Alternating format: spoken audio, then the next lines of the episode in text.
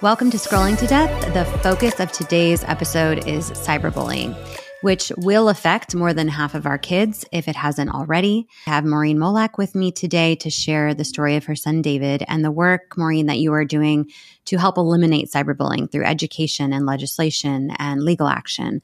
So, Maurine, first, thank you so much for being here today. Thank you, Nikki. It's my pleasure. So, can we just start off? Can you tell me about your son David? Sure. You know, as a as a kid, David had a more sensitive side. He cared deeply about others. I often tell this story about when he first learned about the Holocaust and he came running home with the book that he had been reading in school and he said mom just tell me this isn't true this didn't really happen did it you know i had to sit him down and talk to him about the terrible things that had happened in history and how these you know people had been traumatized. And you know of course it was an age appropriate conversation but i could tell that he was really he was really impacted mm-hmm by what he had read. And so, gr- you know, growing up, David, he was the youngest of three. You know, he had two older brothers. There was a about five year gap between my middle son and David. Mm-hmm. And he just, he wanted to run with the big boys. He just wanted to be like his big brothers. And he, mm-hmm. uh, David was a basketball player. He was tall and lanky and still growing into his legs. Uh, he was great at basketball. He was on the school basketball team. He played AAU basketball and he was a jokester and he loved to make his friends laugh and mm-hmm. not the best student um, he didn't really like school that much um, mm-hmm. but he was just he was a he was a great kid and so what changed i mean or did anything change kind of where did things start to go awry yeah, so we first noticed that things were not going well for David. It was after he, you know, he was, like I said, he was playing basketball a lot. Well, he fractured his back mm. from overuse, from playing too much basketball. And while he was rehabbing, he turned to online gaming and social media to fill the void. Mm-hmm. And over a period of time, we start, started to see a change in his behavior. And it was little by little, it was sign after sign after sign. We would see him getting angry and aggressive when we would try to get him to stop. He was sneaking around, you know, playing games when he wasn't supposed to. It was late at night and we would catch him mm-hmm. online playing and he was using his devices more often he was also um, not turning in his homework, telling us he was lying about completing his assignments. Mm-hmm. And then he um, started purchasing uh, virtual assets uh, without our permission online. And it really created a crisis in our family. And then, you know, after we were seeking help, we were getting help. And back then, so like this was eight years ago, this was 2016. Right. Actually, it was 2015 when we started to see him struggling with this. Mm-hmm. And, you know, it was just emerging information was coming out about internet gaming disorder. And the help that we were getting at the time, they didn't really know how to deal with it you know, we, we, were trying to get him help. He was in therapy, it wasn't working. And um, then the cyberbullying started. And he received, you know, months of cyberbullying over a bunch of different platforms. Probably some of the worst incidents were through Instagram. Mm-hmm. Um, where there was a post made and sent him threatening comments, put him in a body bag, put him six feet under, mm-hmm. told him he never go back to school. They were calling him an ape and a psycho. And so went on and on and on. And it went basically went out to hundreds of people. I mean, it was shared and it was promoted online. And there were people that were even chiming in on it that David didn't even know. Mm-hmm. And, you know, that was when we first found out about it. And when we were starting to dig in, we found out that the cyberbullying had been going on for months, but he didn't tell us because he already knew he was struggling with a problem with addiction to screening and gaming. And he was afraid we were going to take his phone away from him. A hundred percent. Right. told us that. Mm-hmm. The night before David died by suicide, he was added into a GroupMe with a bunch of phone numbers he didn't have in his contacts mm-hmm. where they all said insulting comments to him about his looks and his mental health. And then they kicked him out of that GroupMe. and um, that was that was the night before he took his life. Who are these kids that do this type of bullying? Because obviously, if more than 50% of kids are getting cyberbullied, there's a bully for every kid getting cyberbullied. Are they just normal kids who think that they're joking around? What have you learned about the bullies? You'll hear that often from the kids. I was just joking. But in our case, it was different. There was a, there was some jealousy over a girl mm. and there were some some boys that targeted him specifically but then it got out of control and it was what we call a cyber mob so you would have kids that would be adding an lol or this is so effing good and a laughing emoji and so the hundreds of comments and shares on this Instagram post, we believe, which was so damaging to him. It was like everybody in the world hated me, is what was going on in his mind. And like I said, there were people that were even chiming in that he didn't even know. So, I mean, it just went viral and it was just this mob mentality mm-hmm. of targeting him. And maybe some of them just thought it was funny and they didn't because they didn't even know him. Right. Um, but there were some kids that were involved that's that knew exactly what they were doing. And even that night, even there were some other students that were watching what was happening and didn't even engage in it. And they actually went to their parents that night to tell them about what was happening. Mm-hmm. And their parents told them not to get involved because they were afraid it was going to turn on their children if they intervened in that situation. Oh, no. Mm-hmm. Okay. God. Do you think that these bullies, when they say I like suicide bait other kids, do you think that they mean it? They can't possibly mean it. I mean, you know, intent is really hard um, to to prove, right? Right, right. Um, but when you put yourself in the shoes of the target of that. Yeah.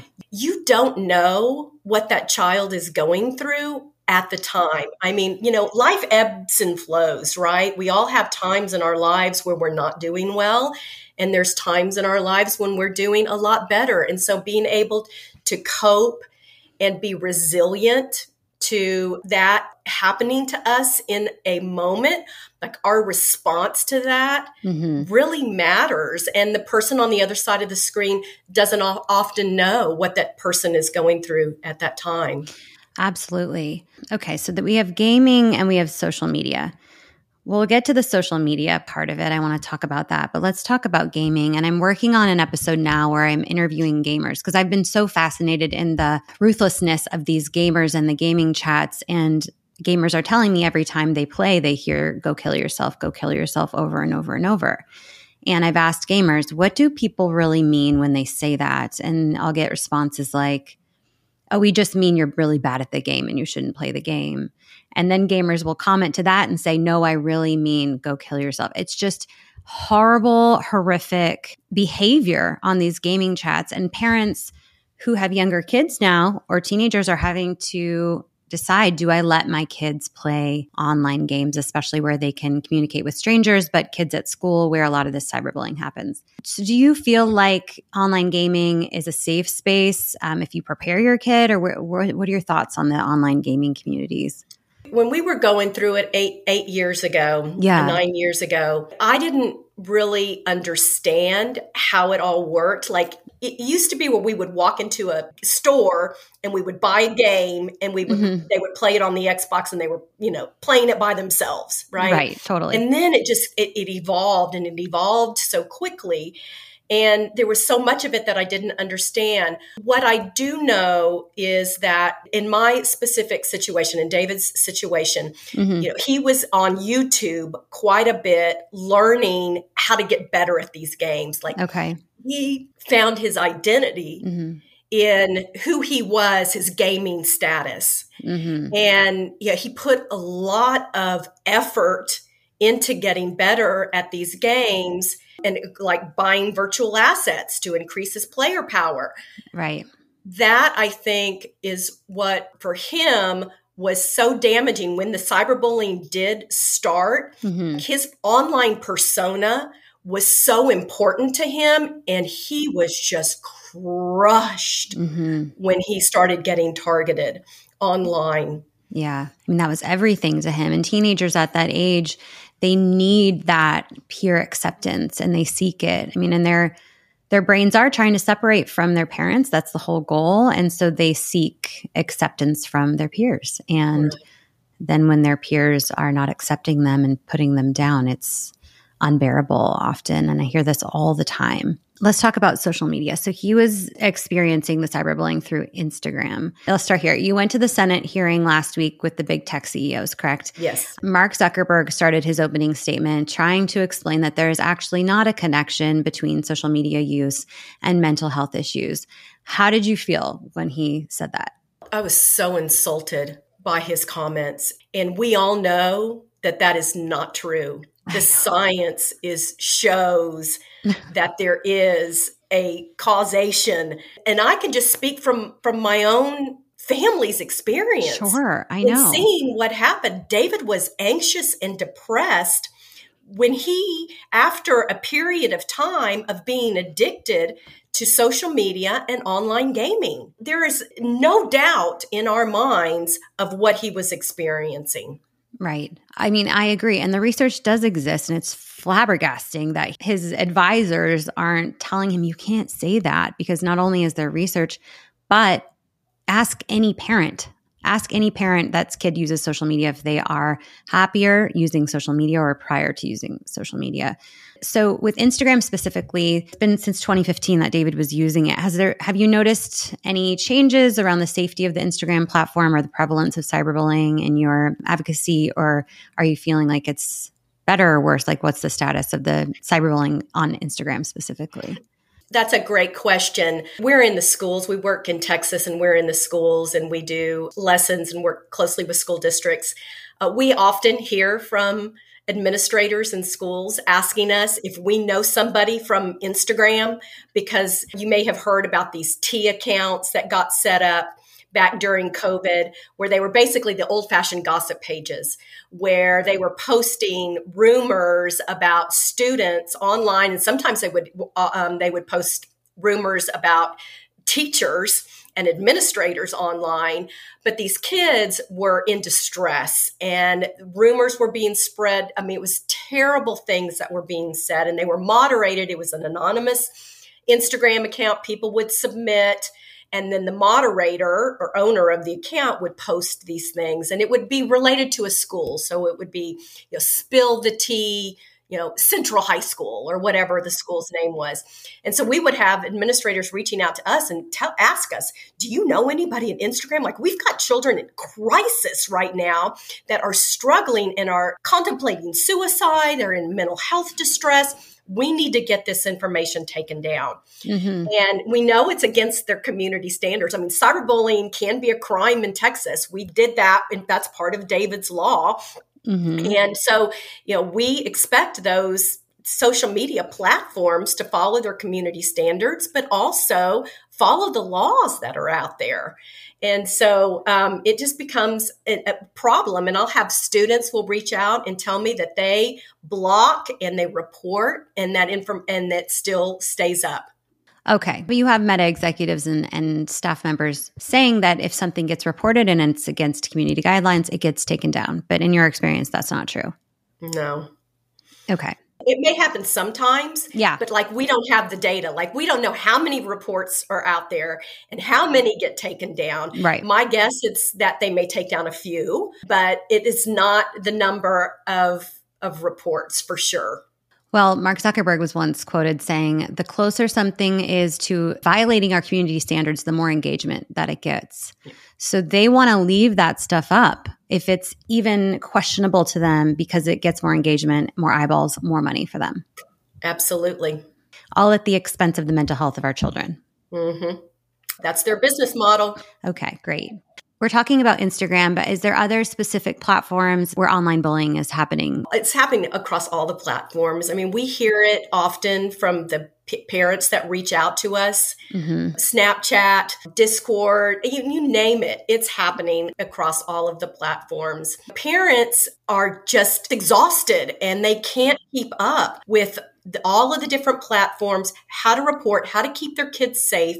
I mean, it is an ongoing problem for parents, and they're trying to work and they're trying to hold their families together and then they have to navigate through mm-hmm. this maze of safeguards that's different with every platform i mean it's it's impossible for parents to keep up Absolutely. It's another challenge that we have now that we have no experience with ourselves.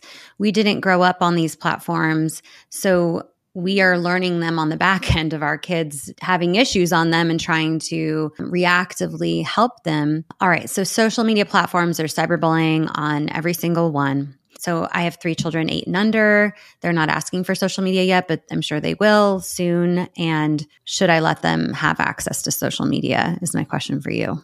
Mm. I would say wait as long as you possibly can. Your children are all different, right? And there's going to be some that are, are a child that can self regulate better than another child. Mm-hmm. And so just not having a hard rule and says that, you know, when you're 13, you're able to get it it's you know when you're ready and working with your child when you decide that the time is ready mm-hmm. and maybe giving them one app and sitting with them it's like driving a car right you're going to walk through all of the safeguards make sure they're safe understand how to do it mm-hmm. and navigate through it but have them also be at an age where they can articulate to you like why they need it what they're going to use it for how it's going to help them meet their goals in life, you know, and what they're what they're not in life, but you know, like what what are their current goals, right? You know, yeah, and how it can be used for good, and then to recognize what those signs are of where it can be used for bad, and what they're going to do once they see something. I mean, they will see something yeah. for sure that is going to be bad. But giving them the tools and the resources and to know that they can come to you no matter what. You're not going to take their device away. You're going to help them process it and get through it, right? And then you're going to make sure that you're monitoring it throughout the whole process. Yes, it can't be hands off, and those communications have to be happening constantly. And I just think my kids are going to have a hard time convincing me that there's going to be positive benefit to it, to their use.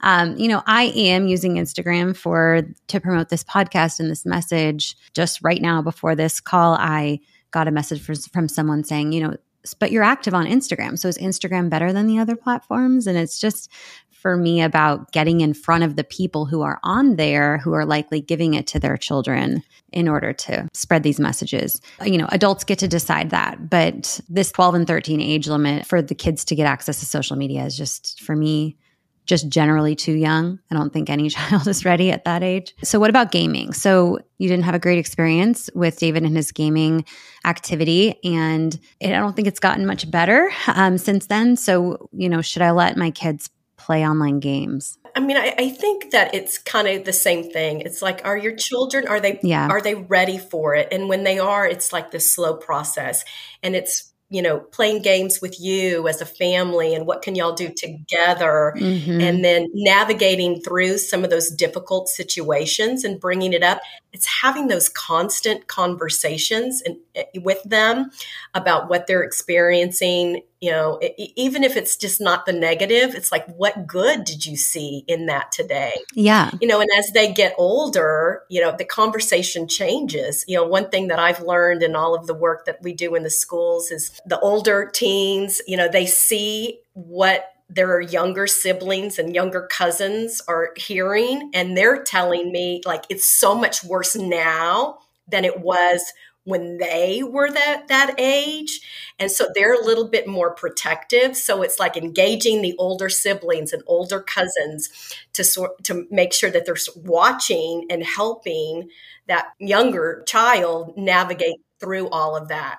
Absolutely Online bullying in general, even as I grew up, I didn't have access to social media. Kids got cell phones at 16, 17. They were kind of newer, and we just used them because we were driving and we needed to. I don't even think they had maps on them, to be honest, but um, it was more of a safety tool. So we may have been bullied, for example, but it was in person and we could get away from it when we got home.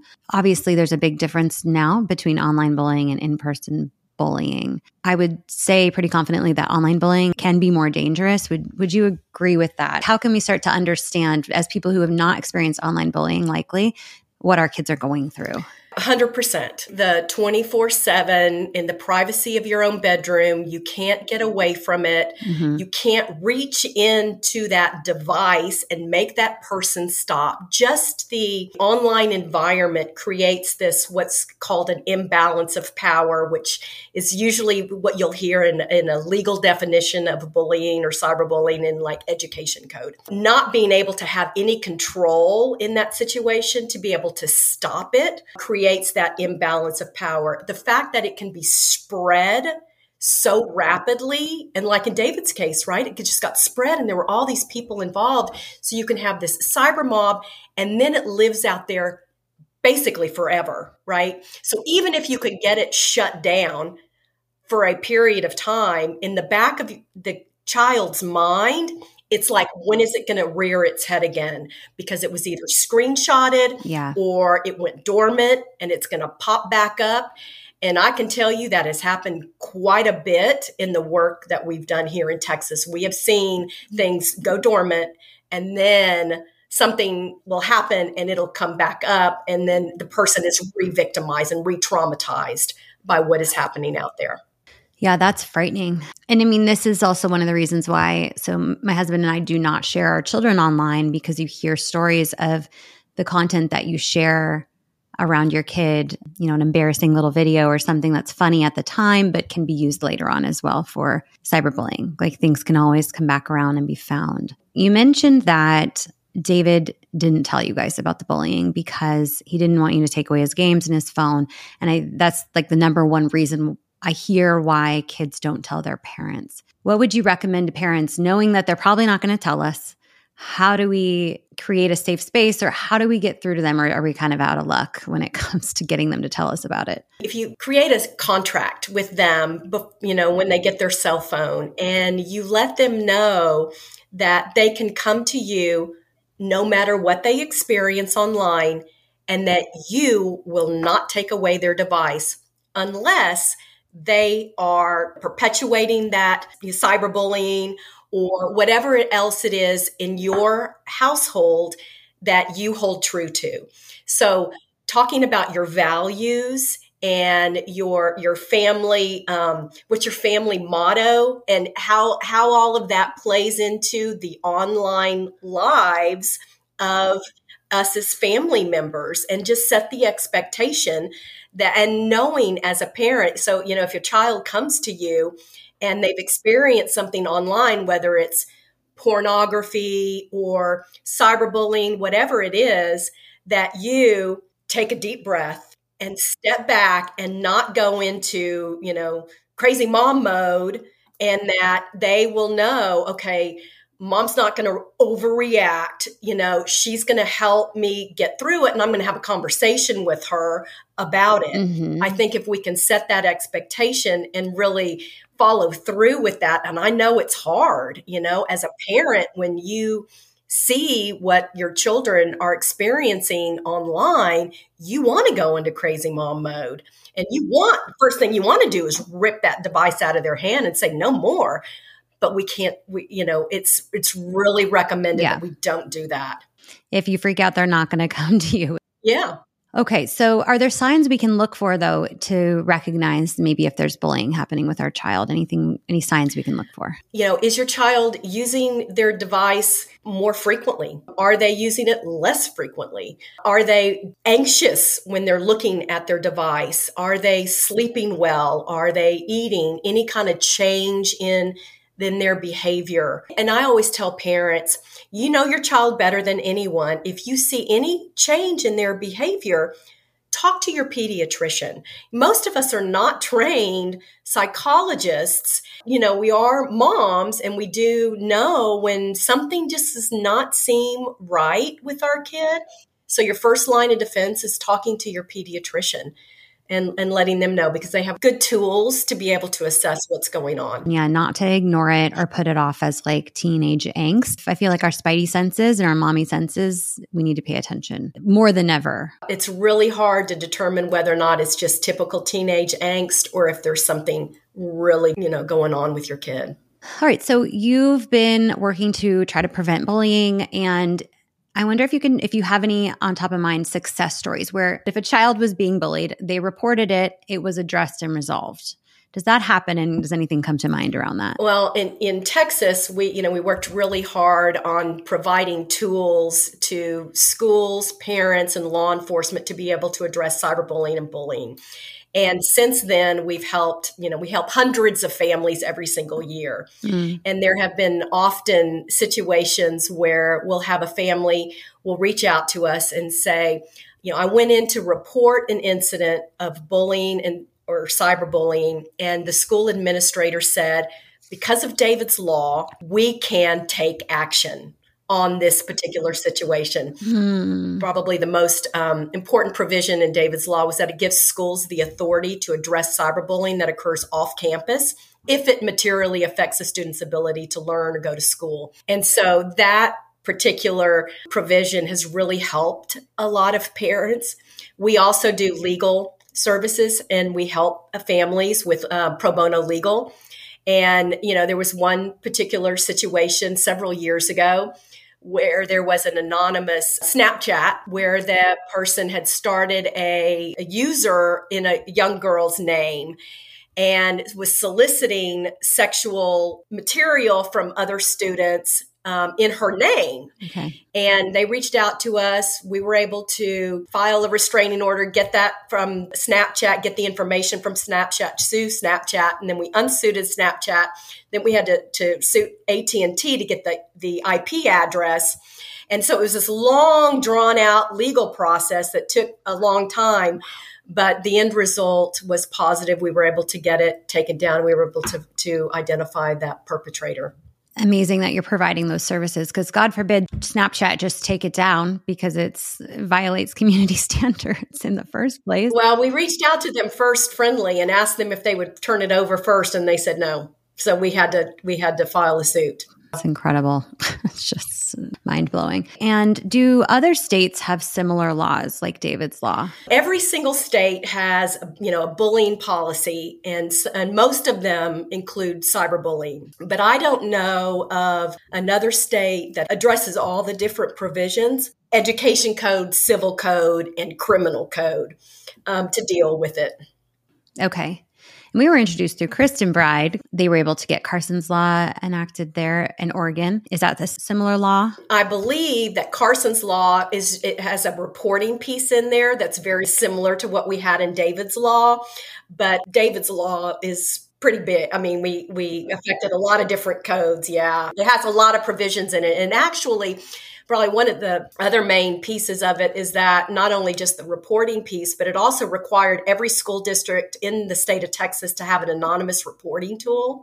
And so we've really found that that has been meaningful because we heard from students that they wanted to report mm-hmm. these incidents, but they were afraid to do that. So, so back in yeah, back in 2017, they were required to have an anonymous reporting tool. What's smartphone use like in schools in Texas? Are, are they banning phones in schools? How's it looking over there? Now, I don't know about full bans, but we do know that they are a lot of school districts are having the students come in and put their their phones up for you know during the classroom day. Maybe they can pick them up after the end of the day. It just varies. We give school districts a lot of flexibility in texas you know okay. and i speak to a lot of superintendents and those that do have those types of rules in place um, have said that they have seen such great positive outcomes where the students are engaging with one another more friendly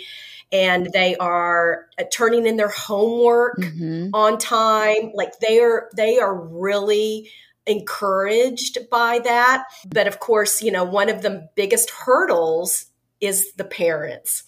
And as you know in Texas we've had you know a couple of just horrific school shootings here. Yeah. And so parents are on high alert. They want to be able to to get in touch with their with their students and so you know what the superintendents will tell me is they will tell their parents look let me just try it mm-hmm. and let's just do a test and let's see and i'm going to put all these other precautions in place to to make sure that you understand that we're going to keep your kids physically safe here in our schools. Mm-hmm. But let's see what happens when we put these devices up. And they have just said that it has just been remarkable. I hear that too. And even sometimes I've heard from um, some school districts that bullying has gone down as well because they're not able to do those things, like you mentioned, those tea profiles, and they're sharing photos of kids embarrassing things during school because they have access to their phones. Yeah. Since David's Law, we've seen a reduction in bullying and cyberbullying across the state of Texas. Bullying is reduced by almost 20% and cyberbullying by 19%. Wow. That is amazing, Maurine. I love that. And I I hope that all states are on the road to passing similar legislation. I mean, I only hear great things about banning phones in schools or at least making the kids put them away during instructional time. I also hear the parents complaint about the school shootings, but I've spoken with professionals that are like it actually if your kid has a phone in their hand it makes it much more dangerous in a school shooting situation for them so there's a strong case against them having their phones in those situations. Very complicated topic, but um, I love having your opinion on it. Let's start to wrap up. I would love to ask if you could share a favorite memory that you have of David. Oh, I would say probably our favorite memories with, of David are when we were on family vacations. And, you know, we would mm go to Colorado and we would go hiking and we would go, you know, to tropical places and we would go to the beach. And David's favorite place was Atlantis. We always talked about going back. You know, when you're on vacation, all of your worries seem to go away and those memories will stay with us forever. Have you been able to go back to Atlantis? No, I it's too hard for us to go back. Yeah.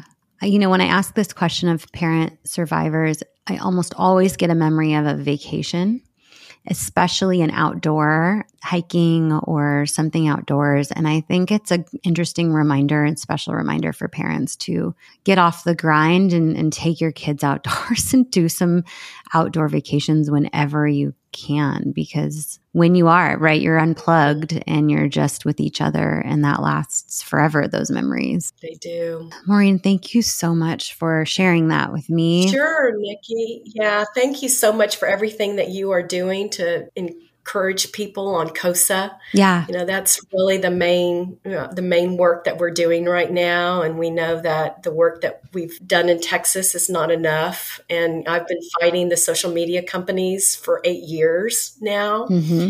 And they've lobbied against me here in Texas and they are, you know, of course lobbying against KOSA at the federal level and yep. just appreciate everything that you're doing there.